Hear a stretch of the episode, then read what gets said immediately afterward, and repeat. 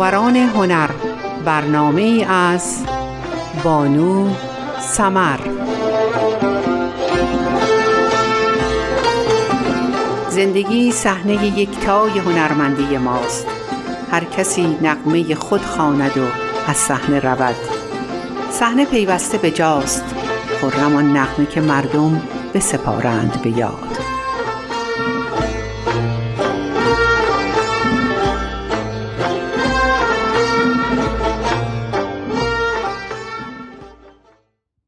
سلام و وقت بخیر خدمت شما همراهان صمیمی رادیوی بامداد. این بار با هنرمند شهیر دیگری از سرزمینمان ایرج پزشکزاد در خدمت شما هستم. از کافه های پاریس تا کافه های تهران.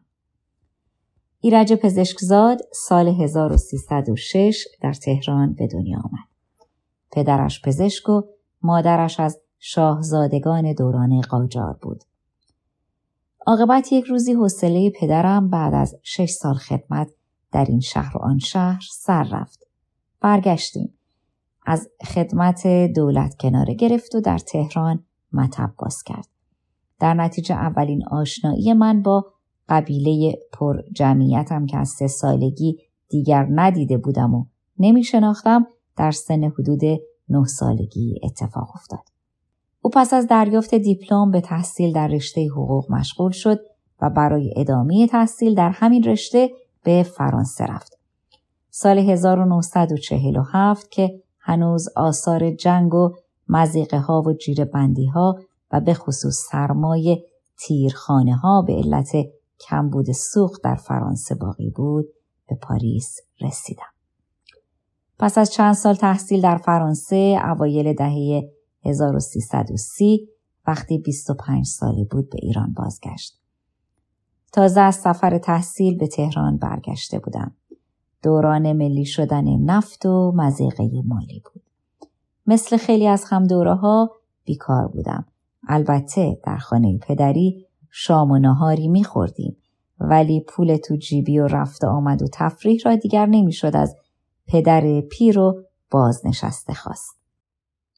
در آن دوران پاتوق پزشکزاد کافه فردوسی واقع در زل جنوبی خیابان استانبول تهران بود. در آن کافه بود که پزشکزاد با بسیاری از شاعران و نویسندگان و روزنامه نگاران آن زمان ایران آشنا شد. پزشکزاد کارش را با ترجمه شروع کرد و اولین درآمدی که از این راه به دست آورد ترجمه یک نمایشنامه از مولیر بود. اما همزمان به گذراندن دوره های کارآموزی غذایی پرداخت و در مرداد 1332 حکم دادیاری دادسرای تهران را گرفت. صبح 28 مرداد که یک چهارشنبه به یاد ماندنی بود من مثل روزهای دیگر به حکم نومنصبی سر ساعت در دادسرا بودم. قضات دادسرا اینجا و آنجا دور هم جمع شده و درباره وقایع روز به خصوص میتینگ جبهه ملی و تظاهرات حزب توده و احتمالات آینده بحث می‌کردند. از غذا وقتی معمور شد که در شعبه از دادگاه تهران خدمت کند یکی از اولین پرونده هایی که در آن دادگاه باید از ادعانامه دفاع کرد مربوط به حوادث 28 مرداد بود. زمانی که در دادگستری بود از یک وکیل دادگستری تازه کار که در کوچه آقا قاسم شیروانی در خیابان نادری یک آپارتمان سه اتاقه اجاره کرده بود یک اتاقش را اجاره کرد. سه چهار صندلی و یک میز کوچک تحریر از خانه آوردم. دوستم تورج فرازمند یک صندلی چوبی راحتی توشکچه دار برای تکمیل مبلمان آورد و توضیح داد که این صندلی در اصل مال شازده نمی‌دانم چی چی میرزا بوده است. هرچند کار در دادگاه ها سوژه های دست اولی را برای قصه نویسی به پزشکزاد داد اما او از این شغلش چندان رضایت نداشت. از الزامات شغل قاضی با همه احترام و تشریفی که داشت چون با طبع احساساتی من سازگار نبود سخت به تنگ آمده بودم و راه فراری می جستم. از غذا یک کنکور ورودی وزارت امور خارجه پیش آمد. شرکت کردم و قبول شدم. ایرج پزشکزاد از همان زمان با از همان زمان بازگشت به ایران مایل بود کار مطبوعاتی کند. اما در دوران خدمت در وزارت خارجه بود که فرصت بیشتری برای نوشتن پیدا کرد. این نویسنده که حالا دیگر دیپلمات هم شده بود نه با اسم واقعی بلکه با اسم الفپ آشنا نوشته، نوشتن تنز برای نشریات را آغاز کرد و برخی از نوشته های مطبوعاتی او در قالب کتاب نیز منتشر شدند. پزشکزاد در فاصله نیمه دهه 1330 تا نیمه دهه 1340 کتاب های حاجمم جعفر در پاریس، ماشالله خان در بارگاه هارون و رشید و آسمون ریسمون را منتشر کرد. حسن میرابدینی منتقد و مورخ ادبی در صد سال داستان نویسی ایران درباره پزشکزاد نوشته که این نویسنده از معدود حزل نویسان حرفه‌ای بود که آثاری به دور از ابتزالهای مطبوعاتی پدید آورد. این منتقد تاکید می کند که البته در آثار پزشکزاد مسائل در زمینه اجتماعیشان و به صورتی همه جانبه مطرح نمی شوند و او با استفاده از ایهام کلمات نوشته های حزل آمیز را می آفریند. برخی دیگر منتقدان ادبی نیز معتقدند قصه های تنظامیز پزشکزاد بیشتر استهزای رفتار آدمیان است تا استهزای شرایط اجتماعی. با این حال تنز نویسی پزشکزاد که جزء اصلی فکر، زبان و ساختار قصه های اوست بر سنت تنز نویسی فارسی پیش از خود او به ویژه علی اکبر دهخدا استوار است. پزشکزاد نیز مانند دهخدا چند شخصیت را وارد قصه هایش می کند و با خلق گفتگوهای میان این شخصیت ها فضا و محیطی تنزالود را به وجود می آورد. این نویسنده و دیپلمات که به زبان فرانسه مسلط بود و آثاری را نیز از این زبان به فارسی ترجمه کرده بود در نگارش داستانهایش از ادبیات جهان تأثیر پذیرفته است. مثلا او داستان ماشالله خان در بارگاه هارون و رشید را که داستان سفر در زمان است بر اساس نمونه های غربی آن پدید آورد. ماشالله خان یک نگهبان خیالباف بانک به قرنها عقب باز می گردد و وارد دربار هارون و رشید در بغداد می شود. پزشکزاد بیشتر مایل بود این داستان به صورت یک فیلم ساخته شود که امکانش در آن زمان به وجود نیامد. همچنین محمد رضا اعلامی فیلمساز فقید در سالهای آخر زندگی خود قصد داشت فیلمی بر اساس این داستان جلوی دوربین ببرد اما با وجود انجام اقدامات مقدماتی برای این فیلم هرگز موفق به انجام این کار نشد. با این حال برخی سریال قهوه تلخ ساخته مهران مدیری را متأثر از این رمان می‌دانند. پزشکزاد جزء معدود رمان نویسان معاصر ایرانی است که مهمترین اثر او با عنوان دایجان ناپل آن در ابتدا به صورت پاورقی در مجله فردوسی منتشر شد بیش از آنکه یک رمان تاریخی سیاسی یا اجتماعی باشد یک رمان تنز است برخی معتقدند که فقدان رمان تنز در ادبیات معاصر ایران و حدی است که بعد از دایجان اون کتاب مطرح و ماندگار دیگری را در این عرصه نمی‌توان یافت. در اینجا خالی از لطف نیست که سری به دایجان ناپل اون بزنیم. همیشه می‌گفت سال اول که زن گرفتم زنم انقدر خوب و شیرین بود که دلم می‌خواست بخورمش. اما سال سوم پشیمون شدم که چرا همون سال اول نخوردمش.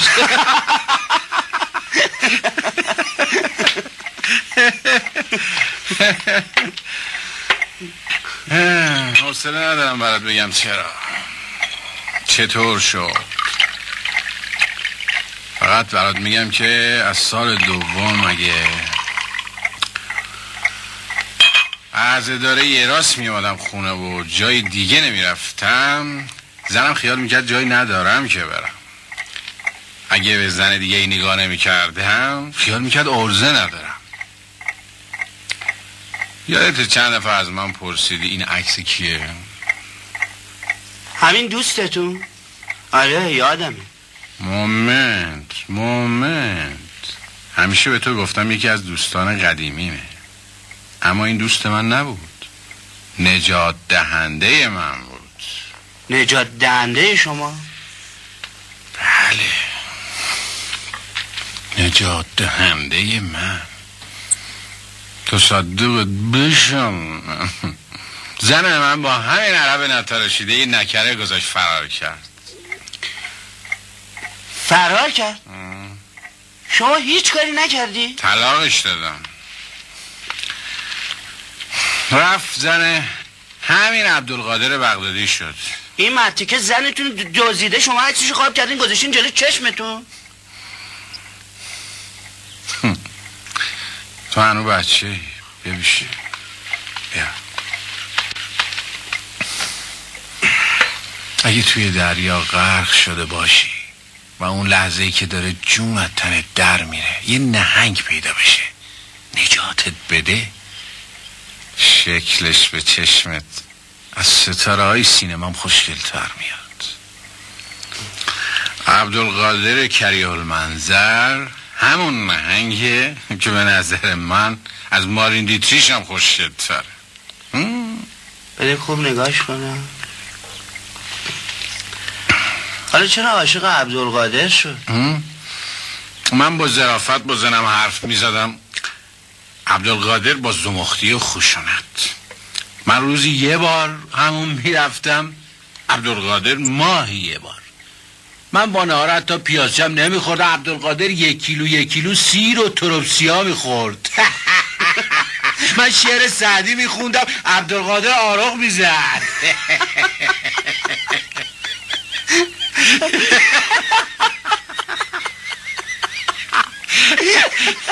وقت چش زنم.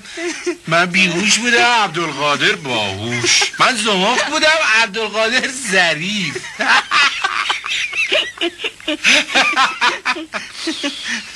فقط به گمونم عبدالقادر مسافر خوبی بود.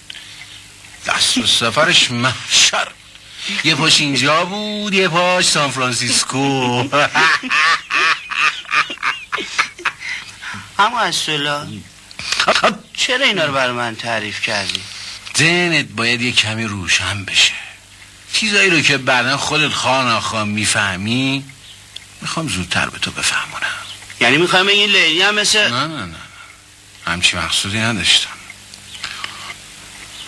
فقط می‌خواستم بگم اگه لیلی با پوری رفت تو چیز مهمی گم نکردی. اگه قرار باشه یه روزی به خاطر عبدالقادر بغدادی یا موسلی برت کنه چه بهتر که از همین حالا با پوری بره. اما اصلا این پوری هیچ چیزش مثل عبدالقادر نیست. شما عشق هیچ کس با عشق من مقایسه نکنی شما نمی‌دونی من چقدر لیلی رو دوست دارم. شما خودتون عاشق شدین ولی عشق من- عشق تو بزرگتر از همه عشق هست. من شک ندارم. برای اینکه اولین عشق توه. اما یه چیزی بهت بگم. اینجا لیلی خیلی مهم نیست.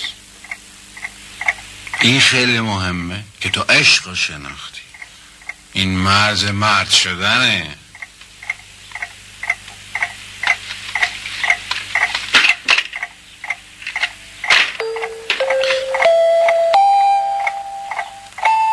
من یک روز گرم تابستان دقیقا یک روز سیزده مرداد حدود ساعت سه و ربع کم بعد از ظهر عاشق شدم.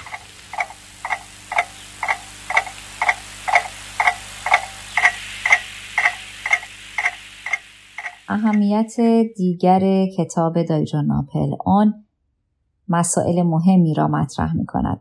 در عین حال تصویری دقیق از یک دوره تاریخی ایران معاصر بر جای می‌گذارد. حسن میر آبدینی درباره دایجان ناپلون نوشته که این رمان از دیدگاهی تنظامیز به برخوردهای طبقاتی در ایران در سالهای پس از جنگ جهانی دوم می‌پردازد.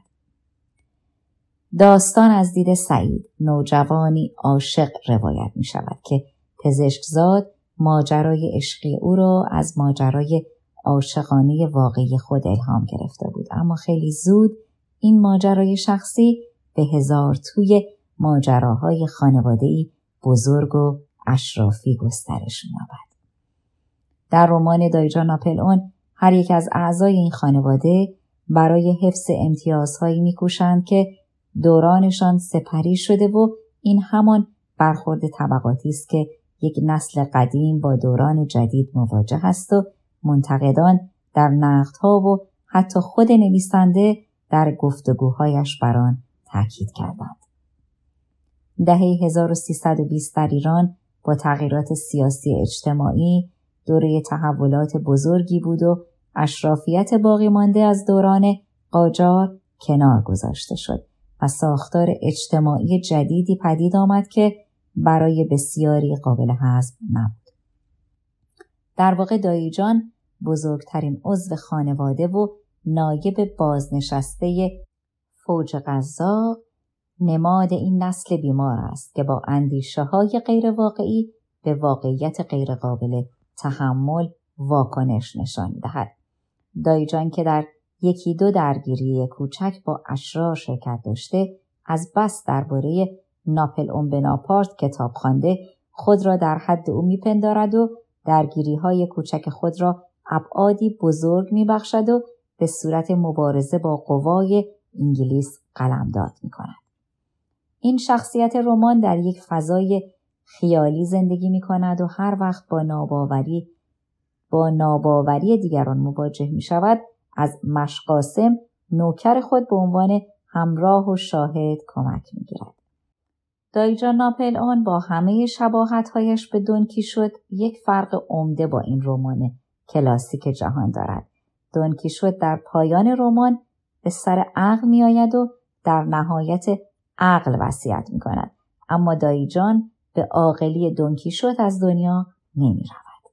ویژگی سینمایی بودن رمان موجب شد که ایرج گرگین ساخت مجموعه بر اساس دایجان اون برای تلویزیون ایران را به ناصر تقوایی کارگردان جوان اما با استعداد آن روزها پیشنهاد دهد. ساخت این مجموعه به شهرت بیشتر کتاب کمک فوقالعاده کرد. تقوایی برای ساخت سریال به ویژه انتخاب بازیگر از طرح جلد کتاب بسیار بهره برد. اساسا طرح جلد رمان که کاری از صادق تبریزی است به بخش جدا نشدنی از خود کتاب تبدیل شده است. این هنرمند این طرح را فقط بر اساس چند برگ از رمان که پزشکزاد در اختیار او قرار داده بود کشید. اما ساخت این سریال نیز در آن شرایط کار ساده ای نبود. تقوایی در این زمینه به رادیو فردا گفته است همان موقعی هم که قسمت اول و دوم را در شبکه دو پخش کردیم ساواک خیلی ایراد گرفت و معمورانشان آمدن که فیلم را سانسور کنند و من زیر بار نرفتم. با هم مرور دیگری می‌کنیم بر این سریال جاودانه. جناب آقا بنده آمدم خبر بدم که آقای سرهنگ گفتن اگه تشریف میارین ایستگاه راهن پیشواز آقا پوری غروب درش کرد. سکت بله اسپیرنگی عصبدی بله قربان. اقرار. اقرار. اقرار کن. اقرار کن. زود. تون فوری. سریع. جواب. اگه اقرار کنی در مجازات تخفیف داده اگه میشه اقرار نکنی خودم تناب داره میندازم به اقرار. کن. ساعتو کجا گذاشتی؟ با مرتزا علی من من من ندوزدیدم پیداش کردم راستش میگم با والله ندوزدیدم پیداش کردم سیستم قافلگیری بین المللی نایب تیمور خان در دنیا نظیر نداره اسپیران قیاس ابدی بله قربان مجسمه بلاحت دستبند تو رو خدا منو حبس نکنید با مرتزا علی ما ندازیدم قسم می‌خورم پای از کجا پیداش کردی زود تون سریع فوری تو کوچه افتاده بود منم پایدش کردم کجا؟ تو کوچه بو خدا ای بابام هی چی؟ چی گفتی؟ ای بابام هی این ساعت سردار هندی است که پنداری تو کوچه عجیبش افتاده بود تهمت زده بود به واکسیه. حکمن همون وقت با واکسیه دست به؟ شده افتاده. هندی واکسی؟ ببینم موضوع چیه؟ شما ش- شما که ماشاءالله نمی‌ذاری ما حرف ما رو بزنیم. بزن. زود تون سریع پ- پنداری ما یادم رفت ش- شما چی پرسیدی؟ گفتی هندی دعوا واکسی موضوع چیه؟ هندی دعوا واکسی؟ با- بابام هی ما, ما گیج شدیم. یاد ما رفت. نه ترس قاسم. چی شد قاسم؟ صحبت بله کردی آقا ما کلی با این همشهریمان از این در آن در حرف زدیم. نتیجه؟ با آقا دروغ چرا؟ تا قبل آ آ آ آ زود باش بگوده. راستش تا حالا جرأت نکردیم نقل حاملگی قمل خانم به همشهریمان بگیم. همینطوری رضایت داده. اما زبان بسته یک عیب و ایرادی داره. چه عیب و ایرادی دور داره از جناب دور از جناب. خانه از پای بس ویران است. یعنی چه چی میگه این؟ چی می‌خواد بگی؟ اگه دروغ نگم به یه مشکل سانفرانسیسکویی برخورد کردم. اسدالله یعنی تو می‌خوای تا دم گور همینجور مزخرف بگی؟ moment moment. فعلا که قهرمان تیر خورده به گور نزدیکتره تا من. سگ و گربه باز پریدن به هم. بابا بذاریم ببینم چی میگه. دور از جان شما جسارت نباشه این همشهری پنداری همشهری ما نیست. یعنی چه؟ چطور همشهری تو نیست؟ اسمش غیاث آبادیه ولی مال غیاث آباد قم نیست. چی میگی تو؟ تو جنگ لورستان گلوله خورده به چجوری بگی؟ مگه همشهری های تو نظر کردن؟ مگه به قیاس آبادی ها گلوله نمی‌خوره گلوله فقط به ما به می‌خوره؟ شما می‌خوره ولی نه به آنجایی که به این زبان بسته خورده به کجاش خورده؟ والا والا به به به به به, به, به دل و گلاب به روتان به دل و این زبان بسته اصلا دل روده نداره. مشخصه مگه میشه آدم دل روده نداشته باشه؟ نداره. نگفتیم این همشهری ما نیست. آخه بگو چی بلاش سر دل رودش اومده؟ عزیز خانم شما که به اخلاق مشقاسم واردی. تفلکی خیلی خجالتیه. منظورش از دل و روده دل و روده نیست. چرا حرفشو بله. نمی‌فهمین اه، خب پس منظورش چیه؟ والا منظورش منظورش همون برج معروف سان فرانسیسکو. برج سان فرانسیسکو؟ وا چه بد دهنی تو الله تعجبی نداره. وقتی شرم و حیا تو چشم آدم نباشه دیگه از این بهتر نیست. moment. moment. شما که مجسمه شرم و حیا هستین خواهش می‌کنم بفرمایین از اون عضوی که ذکر جمیلش رفت به چه لفظی اسم می‌برین؟ آدم اسم نمی‌بره. یا باید اسم رسمیشو گفت یا باید با علم اشاره فهمون دیگه به جای اسم اصلیش دماغ و چشم رو که نمیشه گفت. تو چقدر خاری؟ شما هم کوتاه بیاین دیگه. اصلا بودن یا نبودن اون اون زهر ماری چه اهمیت داره؟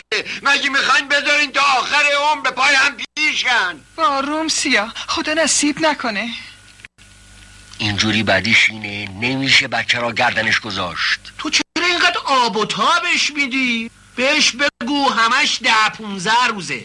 بعدش باید طلاقش بده ها. حالیش بکن یه پولی می‌گیره بعدم میره به کارش. تو انگار طلبکاری از مردم. مردم آبرو دارن. به خودت نگاه کردی؟ انگار مردم نوکر باباشن. ماش قاسم باید رک و راست حقیقت رو بهش بگی. آسپیران هم وقتی بفهمه که می‌خوایم بهش زن بدیم خودش متوجه میشه که دل روده اصلا مسئله ای نیست. وقتی دوندگی نداشته باشه چه پا داشته باشه چه چلاق باشه. بله. والا راستش ما رومان نمیشه بهش همچی حرفی بزن شما هم که میگی ما بریم بهش خبر بدیم نمی‌دانیم قیاس آبادی ها چقدر ناموس پرستن. میترسیم قیامت را بندازیم یواش یواش حالیش کن مشق قاسم از غذا بهتره یک دفعه حالیش بکنیم. بهتره دو نفر با ما بیان دست پاشو بگیرن. ممکنه خون را بندازه با. من که نمی‌تونم بیام.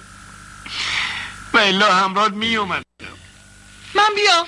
نه خانم ما خجالت می‌کشیم جلوی شما حرف ناموسی بزنیم. پس میمونیم من و تو و آقا. الله خجالت هم خوب چیزیه. مشقاسم بیا من و تو با هم بریم. نه شما تنهایی زورتان نمی‌رسه آقا. من و تو سعید میریم بیا. برم الله بالا غیرتن یه وقت نگی قمر ثروت شخصی داره ها توقعش میره بالا محبوبیت دایجانا اون در میان قشرهای مختلف جامعه ماجرای یکی از سخنرانی های جدی ایرج پزشکزاد در دوران قدیم در پیشگاه دانشجویان رشته حقوق سیاسی و اقتصاد بود. در آن زمان به دستور دولت از مدیران وزارتخانه ها از جمله وزارت خارجه دعوت شده بود تا ضمن صحبت درباره مسائل مهم تجربیات خود را در اختیار دانشجویان بگذارند. به بنده هم تکلیف شده بود که درباره پیمان آتلانتیک شمالی ناتو صحبتی بکنم. ایرج پزشکزاد می‌گوید رفتم با آن دانشکده و رئیس بخش حقوق ضمن استقبال از من شرحی هم دادند درباره علاقه دانشجویان به مسائل سیاسی و به خصوص به مسئله ناتو و گفتند به همین دلیل هم سالن به قدری شلوغ شده که عدهای سرپا ایستادند. بنده درباره پایگاه های ناتو در نروژ و جنوب ایتالیا توضیح می‌دادم و دانشجویان با علاقه در سکوت گوش می‌کردند تا موقع سوالات شد. اولین سوالی که مطرح شد این بود که آیا ناتو در سان فرانسیسکو هم پایگاه دارد که در پی آن هرهر خنده 600 700 نفری حاضران پنجره ها را به لرزه درآورد. من به کلی وحشت کردم و مدت چند ثانیه ای طول کشید تا بالاخره حالیم شد چه اتفاقی افتاده. شگفتانگیز آن است که قلم پزشکزاد تاریخ مصرف نداشت. رمان و سریال دایجا ناپل اون را ایرانی های چند نسل خواندند و دیدند و با آن حس زندگی کردند. حتی امروز نسخه هایی با کیفیت و بیکیفیت این سریال به شکل آنلاین دیده می شود و شبکه های فارسی زبان با پخش آن تماشاگر جذب می کنند. آن هم در حالی که امروز بیش از پنج دهه از انتشار کتاب دایجان ناپل اون و درست چهل و پنج سال از زمان اولین نوبت پخش سریالش میگذرد. کمتر نویسنده ایرانی بوده که هم عمق جامعه و تاریخ را نشانه رفته باشد و همچنان سهل و ممتنع نوشته باشد که اقتباس از آثارش همواره برای هنرمندان رشته های دیگر وسوس انگیز باشد.